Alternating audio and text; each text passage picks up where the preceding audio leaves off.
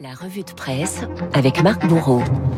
Et oui, c'est l'heure euh, de la revue de presse avec euh, vous, Marc. Euh, à la une, une pompe de camping-car reliée à, bi- à un bidon, j'arrive même pas à le dire. voyez. c'est pas évident. Une pompe de camping-car reliée à un bidon, celle d'un modeste salon de coiffure de Durban-Corbière. On est dans l'Aude. Sans cette pompe, pas d'eau froide et donc impossible de faire des shampoings dans ce village.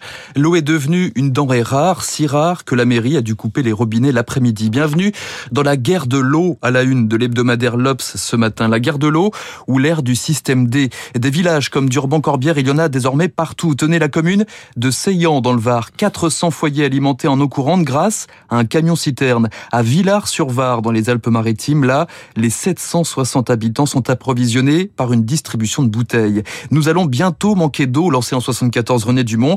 Eh bien, nous y sommes, vous raconte l'Obs. Les cours d'eau s'assèchent au gré des vagues de chaleur, les nappes phréatiques peinent à se recharger, la ressource en eau a chuté de 14% en 20 ans. Pire, les restrictions d'eau touchent désormais 30% du territoire. Alors à qui la faute?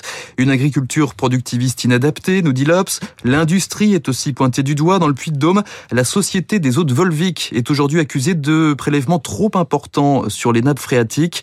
On adapte nos milieux à nos activités, dit une experte, alors qu'en fait il faudrait faire l'inverse. L'homme tel un Super Mario s'est longtemps pris pour un plombier de l'environnement, sauf que la nature n'est pas un simple tuyau. En effet, des pénuries, mais de bras cette fois dans vos journaux. Avec euh, la restauration, après la restauration, les saisonniers, les animateurs de colonies de vacances, comme nous le raconte le Figaro, le manque de main-d'œuvre continue de s'étendre, détaillent les échos. Dans le luxe, dans l'agriculture, 60 000 à 70 000 personnes manquantes à l'appel. Vous apprendrez aussi que l'on manque de bouchers, 5 000 postes à pourvoir.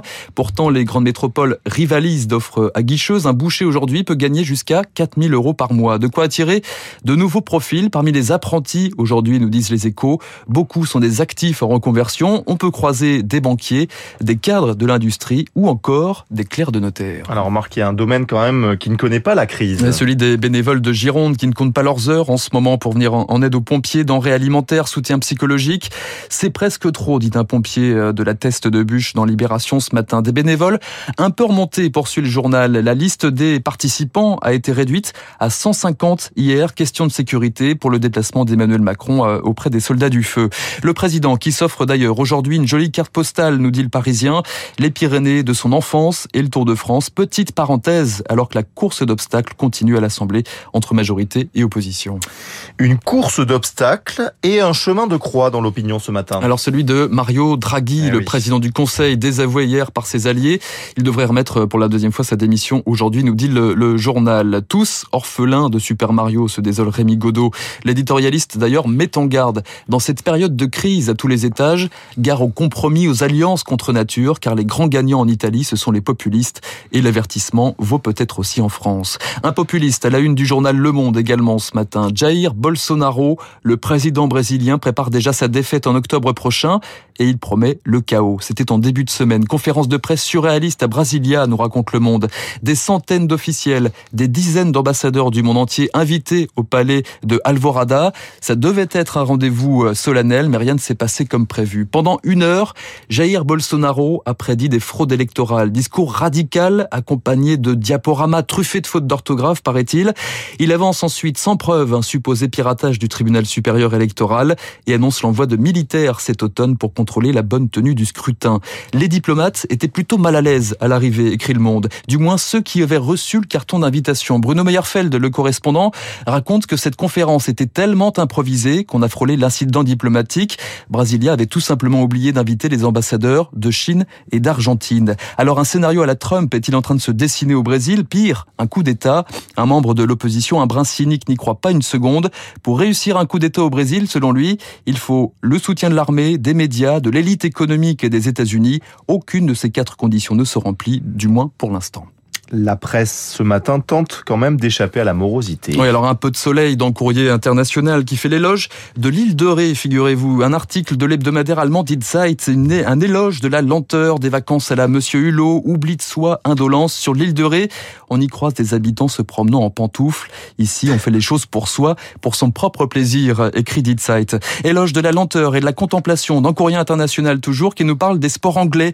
Médaille d'or de la flemme, raconte un journaliste du Spectateur. Sport. Les sports en Angleterre ont un point commun, dit-il. Ils sont strictement non transpirants. Tenez le cricket, dont les règles du jeu poussent au moindre effort. Le croquet, dont l'objectif affiché est de faire passer une boule en bois à travers des arceaux. Épuisant. On peut citer aussi les fléchettes qui peuvent se jouer en cravate, comme le tir, l'origami et même le tennis, figurez-vous Gaël. Le tennis. Il fut un temps, quand le trophée de Wimbledon ne passait guère qu'entre les mains des Britanniques, il était possible de remporter ce tournoi en pantalon. Lui, enfin, a conservé son éternel costume de lin bleu ardoise, son béret, ses lunettes. David Hockney, le plus populaire des peintres anglais en double page ce matin dans le Figaro, visite de courtoisie chez l'artiste infatigable de 85 ans qui s'est installé euh, depuis 2019 en Normandie. Oui, je suis isolé, mais vivre ici, c'est fantastique. Je n'ai pas envie d'aller à Paris et d'être entouré de bruit. C'était le cas aussi à Los Angeles. David Hockney nous parle de sa jeunesse, les années 60 où il fallait tout inventer, la musique, la peinture.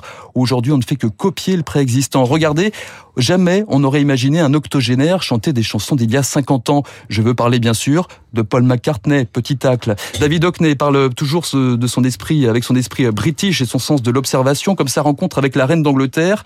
Une dame extraordinaire, dit-il, et surtout, elle a une peau incroyablement belle. Hockney croit à la beauté, aux artistes et fustige les pessimistes, au point d'être un peu taquin. Si aujourd'hui la presse disparaît, dit-il, on ira peut-être vers des jours meilleurs. Il est taquin, ce David Hockney. euh, Marc Bourreau, euh, l'Angleterre, c'est aussi quand même le rugby, donc... Euh, Il y a d'autres sports où on transpire beaucoup. On beaucoup, joue pas hein, en bien sûr. Pantoufle au rugby. Ah non, non, c'est sûr, rassure. bien en cravate. Et ni même euh, Roger Federer, peut-être en pantalon, euh, il pourrait gagner Wimbledon. Ah bah oui, oui, oui. On se retrouve demain, Marc Bourreau. Merci beaucoup pour cette revue de presse toujours aussi savoureuse. Dans un instant, euh, et bien sûr, ce sont nos esprits libres qui sont déjà dans ce studio. Régis Le Sommier, Yves Bourdillon.